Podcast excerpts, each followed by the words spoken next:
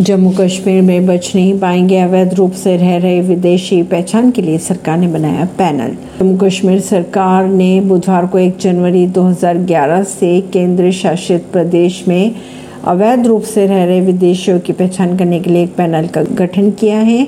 खबरों की अगर माने तो कुछ सालों से जम्मू कश्मीर में म्यांमार के रोहिंग्या मुसलमान समेत अन्य देशों के अवैध रूप से रह रहे कई विदेशी पकड़े गए। जम्मू कश्मीर गृह विभाग के अनुसार 2011 से केंद्र शासित प्रदेश में अवैध रूप से रह रहे या अधिक समय तक रहने वाले विदेशी नागरिकों की पहचान के लिए वित्त आयुक्त, अतिरिक्त मुख्य सचिव और गृह विभाग की अध्यक्षता में एक पैनल का गठन किया गया।